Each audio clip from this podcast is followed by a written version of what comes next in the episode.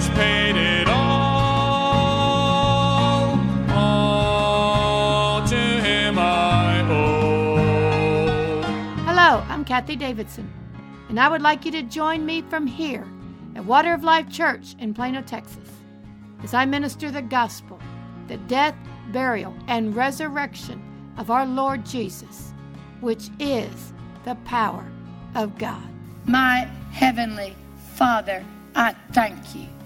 Father, let this be for your glory. I thank you. Father, open our eyes that we can see. Open our hearts like you did for Lydia, that we can attend unto the things which are spoken. Turn us from darkness to light, from the power of Satan unto you, because that's why you sent Jesus. And I ask for a spirit of grace. And I ask this all in Jesus' name. Amen. If we will turn to John 10, have you gotten it memorized yet? Does it show up in your prayers? I love when it shows up in the prayers. All right, verse 35. Jesus speaking. He said, If he called them gods unto whom the word of God came, and this is what I love, and the scripture cannot be broken. The scripture cannot be broken. Why can't the scripture be broken? Because that is the word of God, and the word of God is forever. The word of God will be here long after this world is gone. The word of God will still be here. And that word of God is what built this world in the first place. Jesus, the, the Father and Jesus in heaven. It says the Spirit moved upon the face of the waters, and then they spoke. And what did they speak? They spoke the word of God. And what happened when they spoke? Then there came light, and then there came an earth, and then there came a sun, and then there came a man, and then there came the world, and then there came the universe. All these things happened by the word of God. That's why it'll never stop, and it'll always stand. It'll always stand, and it cannot be broken. That I love is you can put your faith, your hope, your trust in that word, and it will come to pass. It may not come to pass as fast as you like it because God will deal with your heart in a process, but it will come to pass.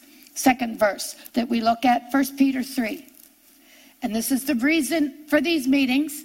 Chapter 3 of 1 Peter. Likewise, you wives, be in subjection to your own husbands.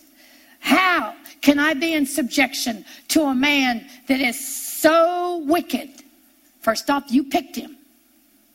Second off, if you knew God, if you know God, if your faith is in the Lord Jesus Christ, then you, well, I do want to say this God, you do not have to yield to sin to be in subjection to your husband. You got that? God does not say you have to be in subjection to a man that's going to put you in sin. You don't have to do that. But there are times when it's not sin that if you will believe God, He will change the situation right in front of you, and you won't have to do what you know is you don't believe is God. I have watched God do that over and over again in situations where I was asked to do something wasn't sin, and I was like, "This is not God." Lord, what are you going to do? And I have watched God change it. I have watched God change it. But if you have a husband that is asking you, telling you to do, to walk in sin, you can say no. And then you can hang on to God and watch the fireworks. That God always wins. All right? That if any obey not the word, they may without the word be won by the conversation of the wise. You can sanctify that man. You can. It why they behold your chaste conversation coupled with fear. Whose adorning? Let it not be that outward adorning of the plaiting of the hair or the wearing of gold or putting on of apparel. That should not be your adorning. It does not say you cannot wear those things. It says don't let that be your adorning. What is our adorning? But let the adorning be the hidden man of the heart. And that which is not corruptible, even the ornament of a meek and a quiet spirit, which is in the sight of God of great price. That meek and quiet spirit is what will sanctify the husband. That meek and quiet spirit will believe God for the husband and for the house, and that will sanctify the husband or your children or your parents or anybody else you're involved in. The Spirit of God.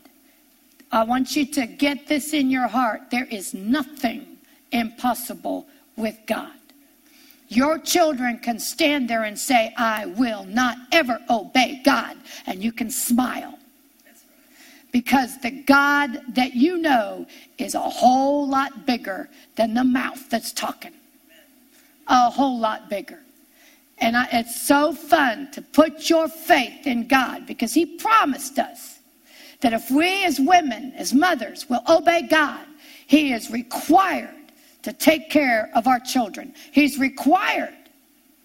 And you can stand there and watch and believe and watch God turn the situation around. Let's go to Luke 4. So, moms, faith, not tears, not worry, faith, faith. Like I said, the one day I was crying because of a situation in my family, and, and, it, and it hurt me, and I was feeling lonesome, and I was feeling hurt, and I was feeling all the disappointment and all that lovely stuff. And I walked over to my Bible, and I looked down, and it said, Whatever is not faith is sin. Well, I was, I was crying. I needed hugged. And what did God say? Whatsoever is not faith is sin. Thank you. Whatsoever is not faith is sin. You know what God was saying? Believe. You know what's going to get that situation fixed? Faith. Faith in the gospel, not crying and tears and feeling bad. And that's not going to do it. The word of God cannot be broken. That's what's going to do it. Now, turn with me to Luke 4, verse 18. Jesus is speaking.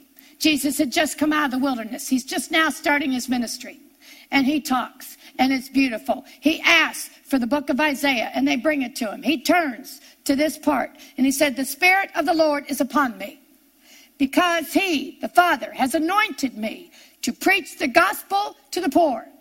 And look at this the Father has sent me to heal the brokenhearted. Do you see God wants your broken heart fixed? Do you see it? It is the desire of God to fix that broken heart. It's his desire. That's one of the reasons he sent Jesus to go fix our broken hearts. We've got relationships that are damaged, and it brings broken hearts without faith. It, if, uh, whatsoever is not faith is sin. And you know what that faith will do? It'll fix the relationship and it'll fix the broken heart. It will fix it. Oh, I've seen this happen too often. We had somebody just recently that they didn't even know if their dad was still alive. They didn't. There was no relationship there, and there hadn't been one for years. And then, out of nowhere, her father sends a letter to Water of Life. We didn't even know he was alive. And, and I got to watch, I got to be the one to tell her, hey, we just got a letter from your father. My father? I said, Yes. Would you like his address? And that relationship is getting fixed. That relationship is getting fixed. That is the power of the gospel. That is the power that God used to raise Jesus from the dead. And he sent Jesus with that power to do what? To heal our broken hearts, to heal those relationships, to heal them. Also says he sent me to preach deliverance to the captives. Preach deliverance to the captives. Do you know the Lord knows if you're in captivity? Do you know that the Lord knows if you are hooked on drugs or alcohol? Do you know the Lord knows that? Do you know the Lord knows if there are other things you are hooked on? Do you know the Lord knows if you are caught in sexual perversion? He knows it. And you know what? It says in the Word of God, He didn't come to condemn you, He sent Jesus to save you from it. To save you from it. And we're going to get you saved from some of it today.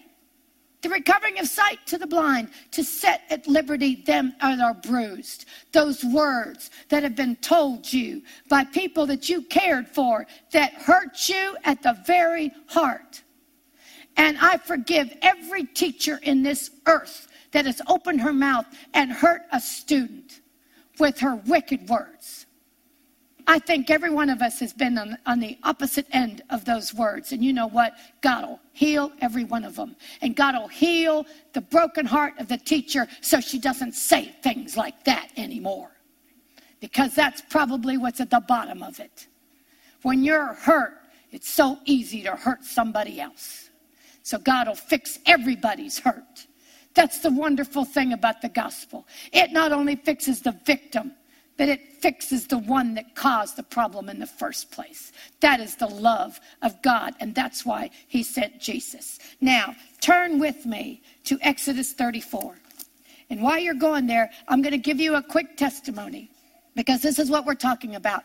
Back when I was in Frisco and my children were young, I think my daughter was maybe 14, 15, she got cut with a piece of glass on her finger, and we had to take her up to the doctors and we had to get stitches. Wasn't anything major, but she had a bunch of stitches. It wasn't very long after that that child number three fell down in our living room, hit the fireplace, and we had to go get stitches. So here's some more stitches. And then it wasn't too long after that that child number four uh, fell on his bike, and we had to go get stitches. This happened again and again and again. And it was like it started out of nowhere. And one day I finally said to my husband, I said, What is this? Every time we turn around, we've got stitches on somebody. I said, This is not right. And, and he made a comment. He goes, Oh, yeah. When I was a kid, we got stitches all the time. You know what I realized when he said that? It was a curse. It was a curse. And I'll, and I tell you what, I'm going to read this. We're going to go through this, and then I'll tell you what happened. Exodus 34, we're going to look at the nature of God. We're going to look at God's personality. And before I read this, I want to tell you this. I want you to consider this because there's a lot of people that think that God made up this stuff, that He decided that this is the way the earth was going to be. And what you don't understand, and what our little pea brains can't get around, God is eternal.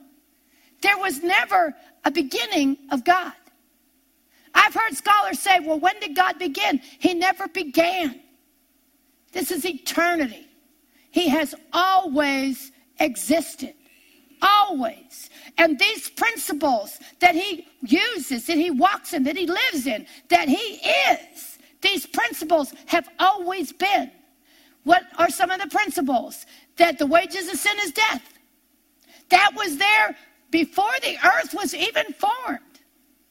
Ask Lucifer.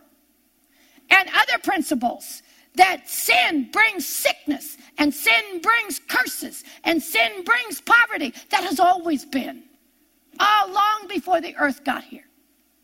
So we can't say, well, why did God do this? That's because this is the way God is. This is the way God has always been. Always been. And for those of you that think that the universe was the Big Bang Theory, I got a question for you. Out of the vacuum, where did the mass come from? Out of this huge vacuum, where'd the mass come from? And then who lit the match?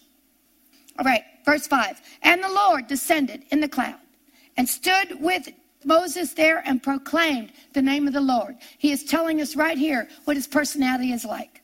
And the Lord passed by before him and proclaimed, The Lord, the Lord God, merciful that's the first thing about his personality. Thank God it's merciful and gracious, long suffering, abundant in goodness and truth, keeping mercy for thousands, forgiving iniquity, transgression, and sin.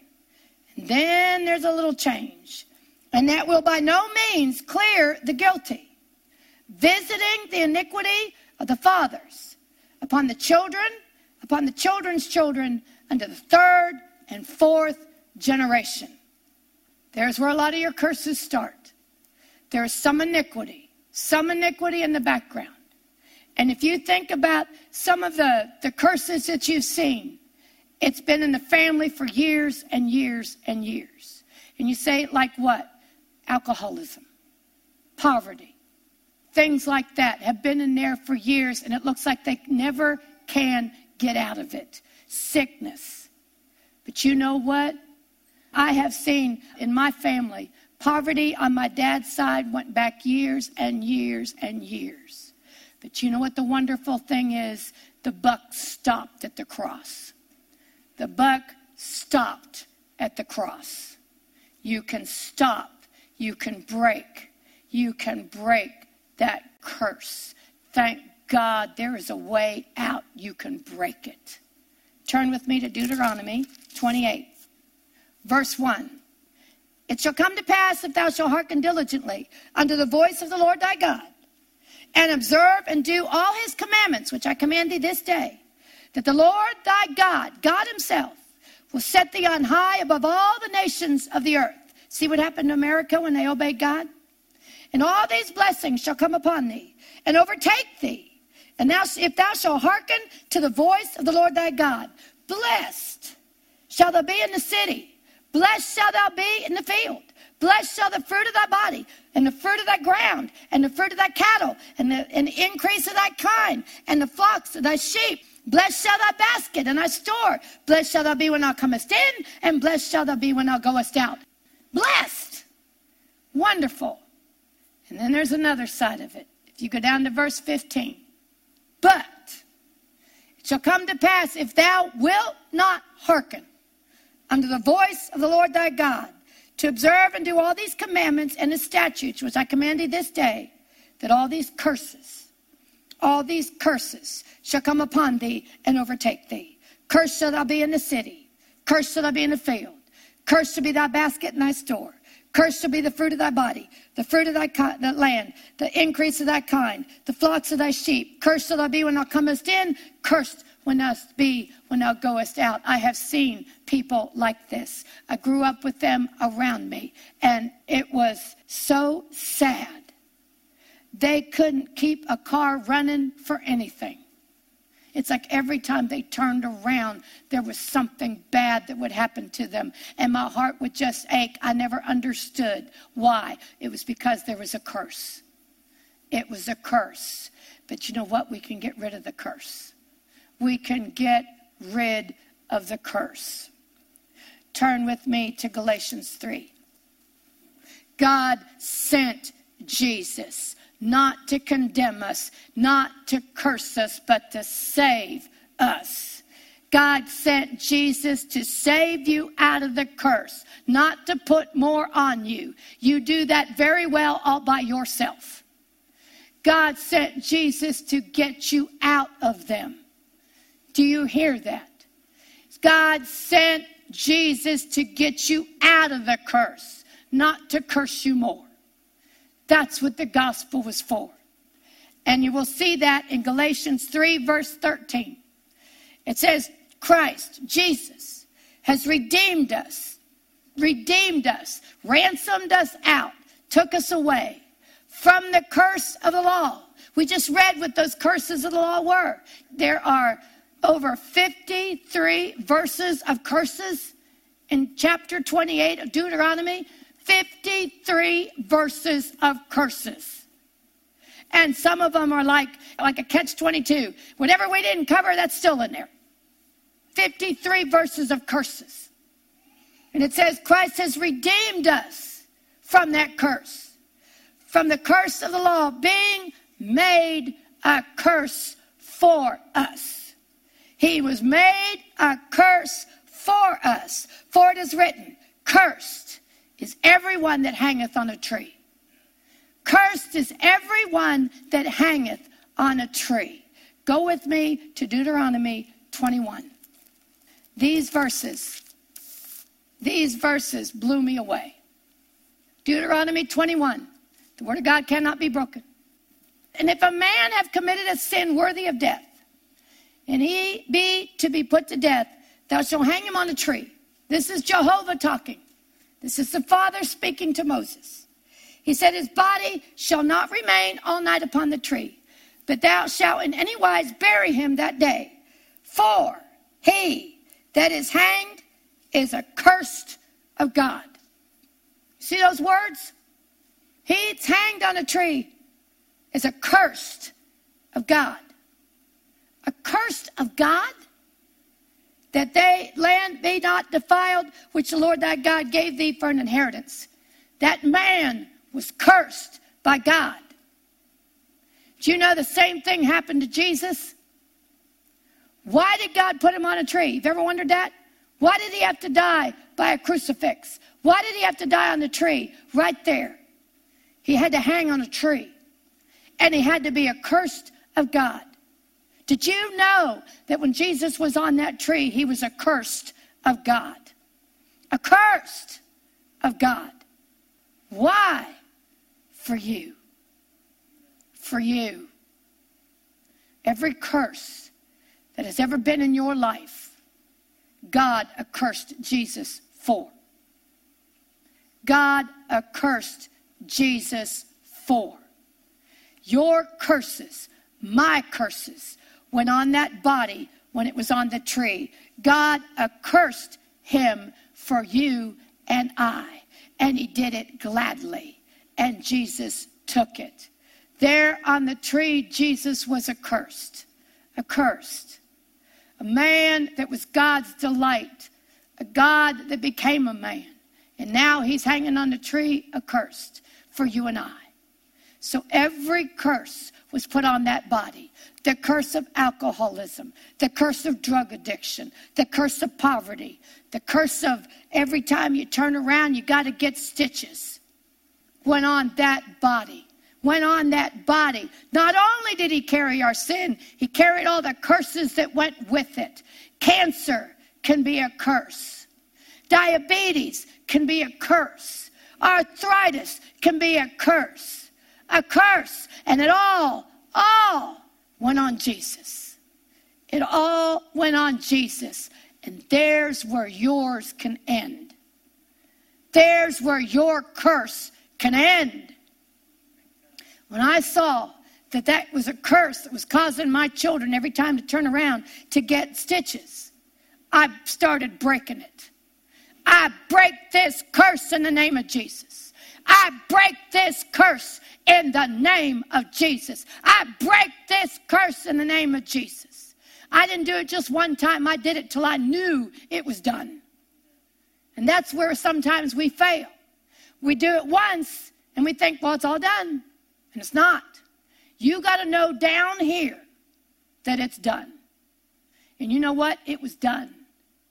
And do you know there hasn't been stitches since? Take that back my youngest got in a fight, so he deserved them. Two stitches. But after that, no more stitches. No more stitches.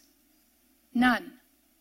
My children, I know I've shared it, the curse of the ear infections. It seems like all the babies around the time that my children were little were getting ear infections. Everybody was going to the doctor for, for their medicine for the ear infections. God delivered my house from the curse, and it was from my oldest child. And when we got that curse delivered, when God delivered her, none of them ever got an ear infection again. None of them. Four kids. They still haven't gotten any. Why? We broke the curse. I had, like I said, there was poverty in my dad's family. There was a time that Doyle came out. We had a Bible study in our home, and Doyle came to visit one night. He didn't really pray for any of us. He really didn't lay he didn't lay hands on anybody. He didn't do anything. He was just there. And he and I were talking, and we had a conversation. I can't even tell you exactly what the words were. But I told Doyle, God is starting to deliver me from poverty. And Doyle said, Amen. Doyle left. I started shaking, physically shaking. I shook. I think he left about 9, 10 o'clock. I shook until 3 a.m. in the morning. I couldn't go to bed because I was shaking. I sat up on the chair in the living room and I just shook, praying in tongues a little bit, thanking God, but shook and shook and shook and shook and shook. You know when my poverty ended? 3 a.m. in the morning. 3 a.m. in the morning. That poverty was, that curse was broken. And my life changed. My life changed. But do you see how I finished it? Do you see how we broke the curse? You do it in the name of Jesus. And you say, you say, wow, I wish somebody would pray with me and the curse be broken. You were given the authority to break the curse. You were. You were. God wants you to break it because you have that authority. Yes, you do. You know when you got it? The moment Jesus was raised from the dead. The moment Jesus was raised from the dead, every curse was broken. And you say, well, why isn't it broken? Because you have to believe the just shall live by faith. The just shall live by faith. You know what this is like? It's like having these pretty little packages, all in pretty bows. You've got health, you've got forgiveness, you've got justification, you've got uh, uh, riches, you've got blessings, you've got, uh, uh what do you call it? Reconciliation with God. All these pretty packages. And they're down at the post office waiting for you to claim them. They're yours. They're there. They're waiting for you. They've been sent. They've arrived. But you got to go get them. That's what faith is. It's to go get what's already yours. That's why you can break the curse. Oh, yes, you can. It's not you that's breaking it, it's Jesus in you breaking it. Now, if you don't have Jesus in you, you got a problem. It won't break. How do you get Jesus in you? Oh, it is so simple. Jesus said you must be born again. And that's one of the reasons you got to get him in you so you can walk in the authority that God gave you. And how do you get Jesus in you? You ask him to come in. You call on the name of Jesus. Jesus, come into my heart. Be Lord of my life this day. I believe you. I believe you were raised from the dead. And I want you in my life come in. And you know what? He will. He's been waiting for years for you to do that. He will come in and he will fix you. He will fix you. You don't have to fix yourself for Jesus. He's the one that does the fixing. Let him in and he will fix you. He will take you all broken and he will fix you. Thank you for joining Kathie Davidson and the Ministers of Music from Water of Life Church. She would love to hear from you. You may reach her by email at kd at kdwol.com. Or you may write her at Kathie Davidson, care of Water of Life Church, Post Office Box 861 327, Plano, Texas 75086. You may find her on the internet at www.kdwol.com and on Facebook and Twitter. Until next time, God bless.